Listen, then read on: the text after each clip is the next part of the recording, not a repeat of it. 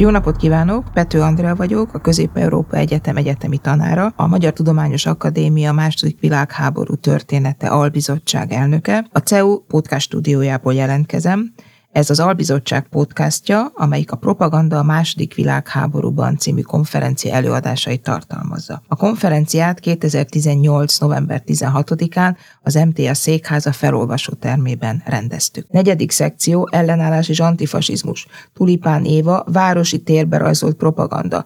A 48-as honvéd zászlók visszaadása 1941-ben és 1948-ban című előadása hangzik el. Köszönöm a szót, tisztelt elnök úr, tisztelt konferencia. Én is neki gyűrközöm ennek a heroikus küzdelemnek az idővel, és megpróbálom bele sűríteni a mondani valómat ebbe a rendelkezésre álló 15 percben. A magyar nép az elmúlt száz esztendő alatt most van először abban a helyzetben, hogy valóra váltsa azokat az eszméket, melyeket az 1848-as forradalom zászlóira tűzött. Ennek a felismerésnek kétségkívül meg lesz egész demokráciánkat erősítő hatása. Nyilatkozta 1948-as újévi köszöntőjében Rákosi Mátyás államminiszter, az a politikus, akinek személyes sorsa is szorosan összefonódott a 48-as zászlókkal. De ez a történet azért túl, túlmutat Rákosi alakján, ahogy ezt majd megpróbálom érzékeltetni az előadásban. A szabadságharc leverésében segítkező orosz csapatok által zsákmányolt honvéd zászlókat két ízben adták vissza a szovjetek.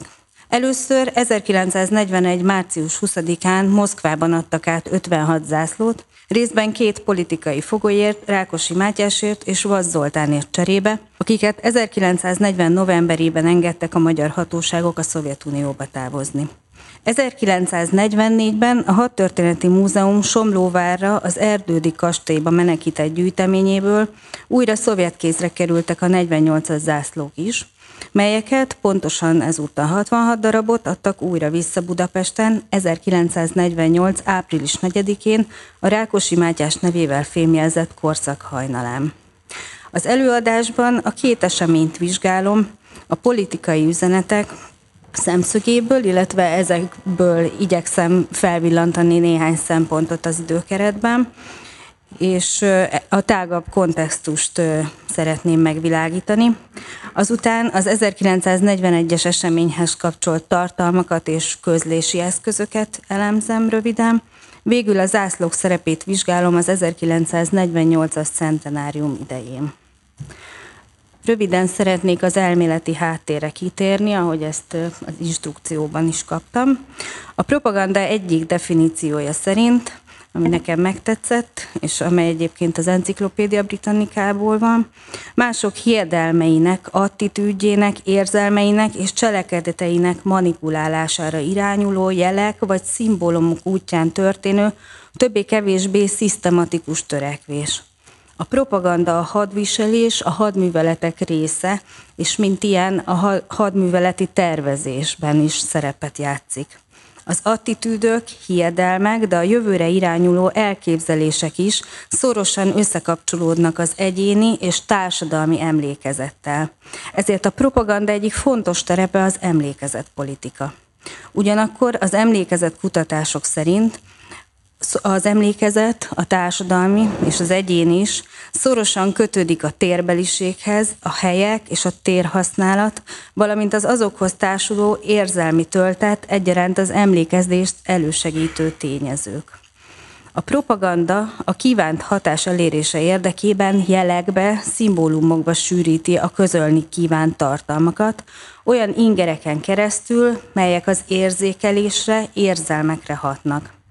A szöveges üzeneteken kívül tehát igen változatos, nonverbális csatornákon keresztül is közölhető, mint például élmények, térbeli mozgás, gesztusok, térelemek, mint szobrok vagy épületek, testhelyzetek, ruházat, vizuális jelek, poszterek, zászlók, és így tovább, ezekről hallottunk már több előadásban. A 20. század politikai és háborús küzdelmeiben Ezeket a csatornákat nagyon tudatosan használták is, illetve a sajtó és a rendelkezésre álló audiovizuális eszközökön keresztül igyekeztek sugározni. Itt tehát egy ilyen dupla medialitásra is ráirányíthatjuk a figyelmünket, hogy a, a, az eszme, amely eseményekben, szimbólumokban jelenik meg, aztán egy újabb médián, rádión, sajton keresztül jut el a célközönséghez.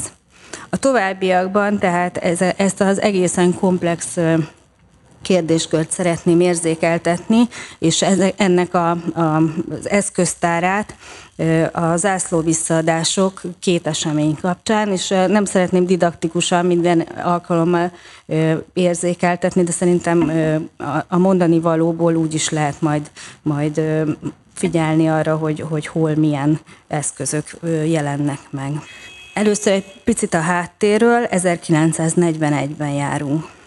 Az 1940-es év végére az a paradox helyzet alakult ki, hogy a háború alatti szovjet-magyar viszony korábban nem tapasztalt mértékű közeledés jeleit mutatta, miközben a szövetséges Németországban már folyt a Barbarossa terv előkészítése, és Moszkva is háborúra készült. A szovjet és a magyar fél számos, a katonai és kereskedelmi kapcsolatokra is kiterjedő diplomáciai lépéssel igyekezett mutatni baráti szándékait. A kölcsönös gesztusok a következő év tavaszán a honvédzászlók visszaadásával és a budapesti nemzetközi vásáron a Szovjetunió részvételével értékeltető pontjukat. Az 1940. augusztusában és szeptemberében kelt szovjet katonai dokumentumok ugyanakkor arra utalnak, hogy Moszkva ekkortól már az ellenséges országok között tartotta számon Magyarországot, és valószínűsíthető, hogy háborús tervek is készültek erre vonatkozóan. Itt csak röviden szeretnék utalni a zászlók reprezentatív szerepére, amelyről hosszan lehetne beszélni, nincs idő rá. Csupán a nemzetet, illetve, mint látni fogjuk, az elszakított nemzetrészeket megtestesítő szimbolikus szerepüket szeretném kiemelni, illetve azt, ahogyan az ünnepségek keretében a múzeumi tárgyak, mint egy élő entitásként megszemélyesítve jelennek meg a budapesti köztereken összegyűlt tömeg előtt. Ennek a tágabb kontextusa egyebek mellett Leni Riefenstahl híres propagandafilmje az Akarat diadala, melyben a technikai újításoknak köszönhetően képi eszközökkel éri el ugyanazt a hatást, szintén zászlókat jelenítve meg, mint egy főszereplőként és a feszes katonai rend ellenpontjaként ebben a propagandafilmben.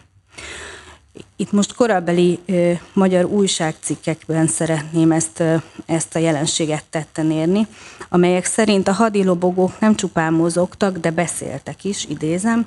Az ászlók megmutatják az utat nekünk, a szabadsághősök ivadékainak, csak követnünk kell őket. Az ászlók beszélnek, csak meg kell értenünk szavakat, melyek Kossuth és Petőfi hangján szólnak hozzánk, a tavaszi magyar szélben meglebbenő sejmük suhogásából írja az egyik lap.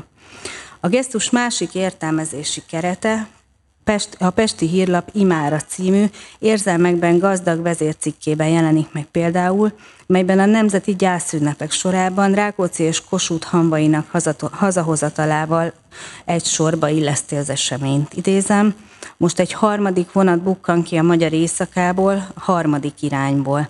A vonaton nem koporsót hoztak, de szent emlékeit az 1848-as szabadságharcnak, és a megszentelt öreg zászlókat könyvbe borulva fogadja ismét az ország népe. Itt szeretném még felhívni a figyelmet a térbeli mozgásra, ahogyan a vonat közlekedik a Kárpátokból Budapest irányába.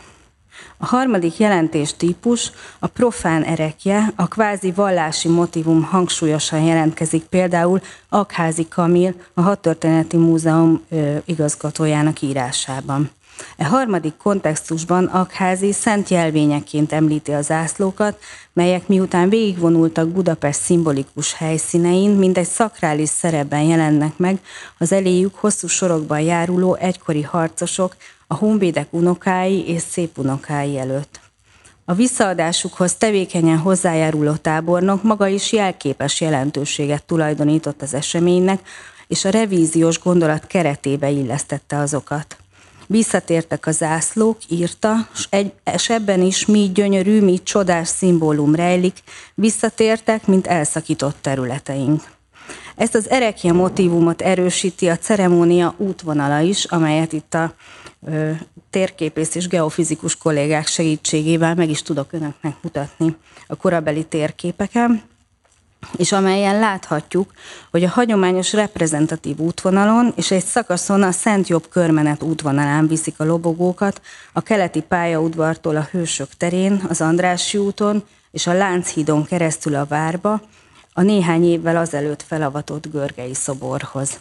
És a, a Szent Jobbal való párhuzamot az is erősíti, hogy felmerül, hogy esetleg vonaton körbe vigyék a Kárpát-medence különböző részeire ezeket a zászlókat, és akkor ezt így elvetik ezt a lehetőséget, hogy, hogy ne konkuráljanak ezek a nemzeti erekék a Szent Jobbal, tehát ez, ez nem valósult meg, de volt erre vonatkozó terv is.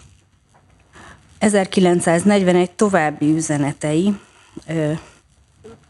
az ünnepségben a szabadság, függetlenség gondolatkörhöz is kapcsolódtak. Az évszázados magyar hagyományokra épülő és az egyre erősödő német befolyás árnyékában nagyon is érthető magyar törekvések ezen a ponton egybeestek a moszkvai érdekekkel, melyek ebben az időben szintén Magyarország semlegességéhez fűződtek. A visszaadás gesztusának átgondoltságát jól mutatja, hogy a függetlenségi gondolat, és erről az előző előadásokban már bőven hallhattunk, és a semlegesség a világháború idején a zászlóktól függetlenül is a 48-as 48-as eszmeiségben és tárgyakban manifestálódott. 1942. februárjában a függetlenségi mozgalom első legális szervezeteként létrejövő Magyar Történelmi Emlékbizottság formális célja az 1948-as centenárium előkészítése, a 48-as eszmeiség ápolása és emléktárgyainak összegyűjtése volt. Tagjai között a magyar értelmiség széles körei képviseltették magukat, a Bajcsi Zsilinszki Endrétől és vezető kereszténydemokratáktól a népírókon és a szociáldemokratákon keresztül a Gresham kör művészeig fogta össze a német ellenes törekvéseket, és találkoztak például a közeli Gresham kávéházban. Az Emlékbizottság egyik legsikeresebb megmozdulása az 1942. március 15-ére szervezett tüntetés hasonlóképpen kapcsolódott 48-hoz, majd néhány hónapos tevékenység után az Emlékbizottság feloszlott. A függetlenségi gondolat pozitív tartalma mellett ugyanakkor, amelyre a, a szovjet propaganda is épített, a burkolt fenyegetés eszközeit is megfigyelhetjük a gesztus kapcsán. Magára az átadás, vagy inkább ajándékozás kontextusára klasszikus szociológiai, antropológiai vizsgálódások nyomán érdemes külön is pillantást vetnünk. Pierre Bourdieu, francia szociológus, a berber törzsi társadalmak kapcsán írta le az ajándékok kettős természetét, illetve uralomhoz való viszonyát. Nézete szerint az ajándékozás és a kölcsönzés, mely viszonzás esetén a társadalmi kapcsolatépítés módja, egyenlőtlen erőviszonyok esetén a lekötelezés, a rejtett kihasználás eszköze lehet, így tehát felfogható, szimbolikus, rejtett erőszak eszközeként, melyhez akkor folyamodnak, ha a nyílt erőszak valamilyen oknál fogva nem alkalmazható. Az zászlók Moszkvába jutásának története önmagában is Magyarország első orosz megszállására utalt, így a pozitív felszíni kommunikáció mélyén negatív érzelmi töltetet hordozott. Ezek jó részét egyébként, mint Kristófi József moszkvai követ szavai tanúsítják, a, korszak egy, a kortársak egy része érzékelte is. Emellett a visszaadási ceremónia többször nyíltan utalt a korban enyhén szólva nem népszerű tanácsköztársaságra.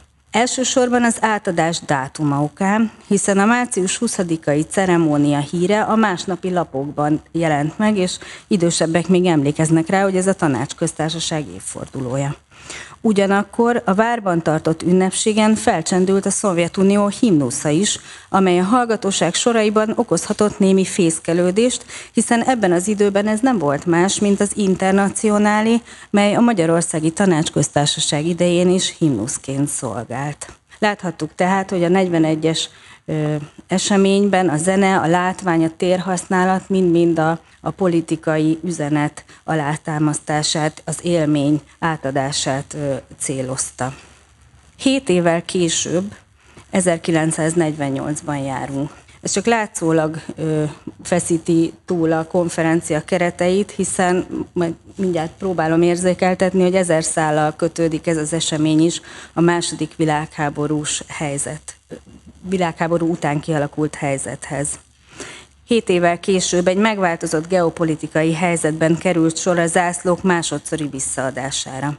A szovjet döntés a 48-as szabadságharc zászlóinak visszaadásáról átírta az emlékévre tervezett eredeti programokat, és elhomályosította annak eseményeit. Az adományozást úgymond Magyarország felszabadításának harmadik évfordulójára április 4-ére időzítették, és bár március 15-én is számos jelentős program került megrendezésre, a hangsúly ezáltal a szabadság ünnepeként tematizált áprilisi dátumra helyeződött. Ahogyan Rákosi idézett újévi szavai előre jelezték, a centenárium és 1848 emlékezete egyre inkább a kommunista párt hatalmi törekvéseinek rendelődött alá. 1948 őszén a száz éves magyar honvédséget ünneplő Honvéd hét a szovjet típusú hadsereg megteremtéséhez és a társadalom militarizálásához biztosított pompás külsőségeket, szintén a zászlókkal a középpontban. 1948 áprilisában a Hősök terén látványos koreográfia keretében a Kossuth Akadémia hallgatói vették át egyenként a honvéd zászlókat szovjet társaiktól. Erről láthatunk egy felvételt. Ezután katonai kísérettel ismét a hagyományos reprezentációs útvonalon, az Andrási úton kísérték az zászlókat, de ezúttal a menet érintette a szabadságteret, itt ment el a közelben, ahol az állami vezetők koszorút helyeztek el az új szovjet hősi emlékműnél. Majd a Nemzeti Múzeumba vitték a 48-as erekéket, ahol szeptemberig a centenáriumi kiállításon láthatta azokat a nagy közönség. Ősszel a Honvéd hét második napján, szeptember 12-én, talán még a tavaszi eseményeknél is látványosabb ünnepség keretében az akkori Somogyi Béla út, Bajcsi Zsilinszki út, Szent István körút, Margit híd és Mártirok útja útvonalon szállították a honvéd zászlókat a Nemzeti Múzeumból a várba megnyitott hadtörténeti múzeumba, illetve a múzeum igazából csak néha, egy, egy-két évvel később nyitotta meg kapuit, mert, mert hogy romos állapotban volt. Itt láthatjuk az ünnepségek légifutóra vetített útvonalát, szintén a hozzáértő kollégák jó voltából. Jól érzékelhető, hogy a két részre bontott reprezentációs útvonal több helyen követi az 1941-es ünnepségekét. Látványos eltérés ott tapasztalható, ahol a szabadság téretett kitérő a szovjetek szerepére helyezi a hangsúlyt, emellett a háborús pusztítás miatt még használhatatlan Lánchíd helyett 1948 nyarán megnyitott Margit hídon tudnak átkelni a budai oldalra, ez módosítja az őszi menetrend útvonalát. Az őszi Honvéd hét megnyitásának koreográfiája még jobban megmutatja a hangsúlyeltolódást a szovjet hadsereg felé. A hivatalos megnyitó a Gellért hegyen újonnan felállított szabadságszobornál zajlott, ahonnan katonák és rendőrök részvételével indult váltófutás a budai várba.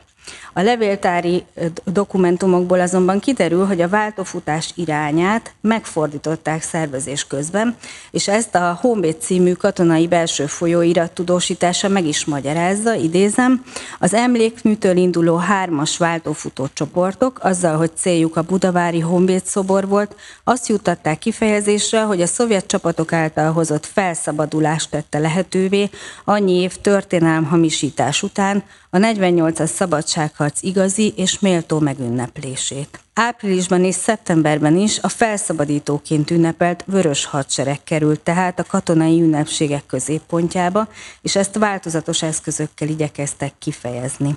A 48-as zászlók visszaadásával hangsúlyossá tett politikai üzenet Budapest utcáinak bejárásával, mint egy a város felszínére írva, térben is megjelenítette azt a szimbolikát, amely, amely az uralomra utalt. Budapest utcái és közterei az ünnepségekben meghódított területekként nyertek értelmezést, és még egy gondolat a propaganda és az emlékezett politika hatásának változékonyságára ugyanakkor, hogy ez a jól használt a kommunista párt által uralt 48-as kép ugyanakkor nagy változatosságot mutatott, és 56-ban és a rendszerváltás idején is megfordult, és a szovjet és egy pártrendszer elleni küzdelmek központi mobilizációs elemeként jelentkezett. Köszönöm a figyelmet.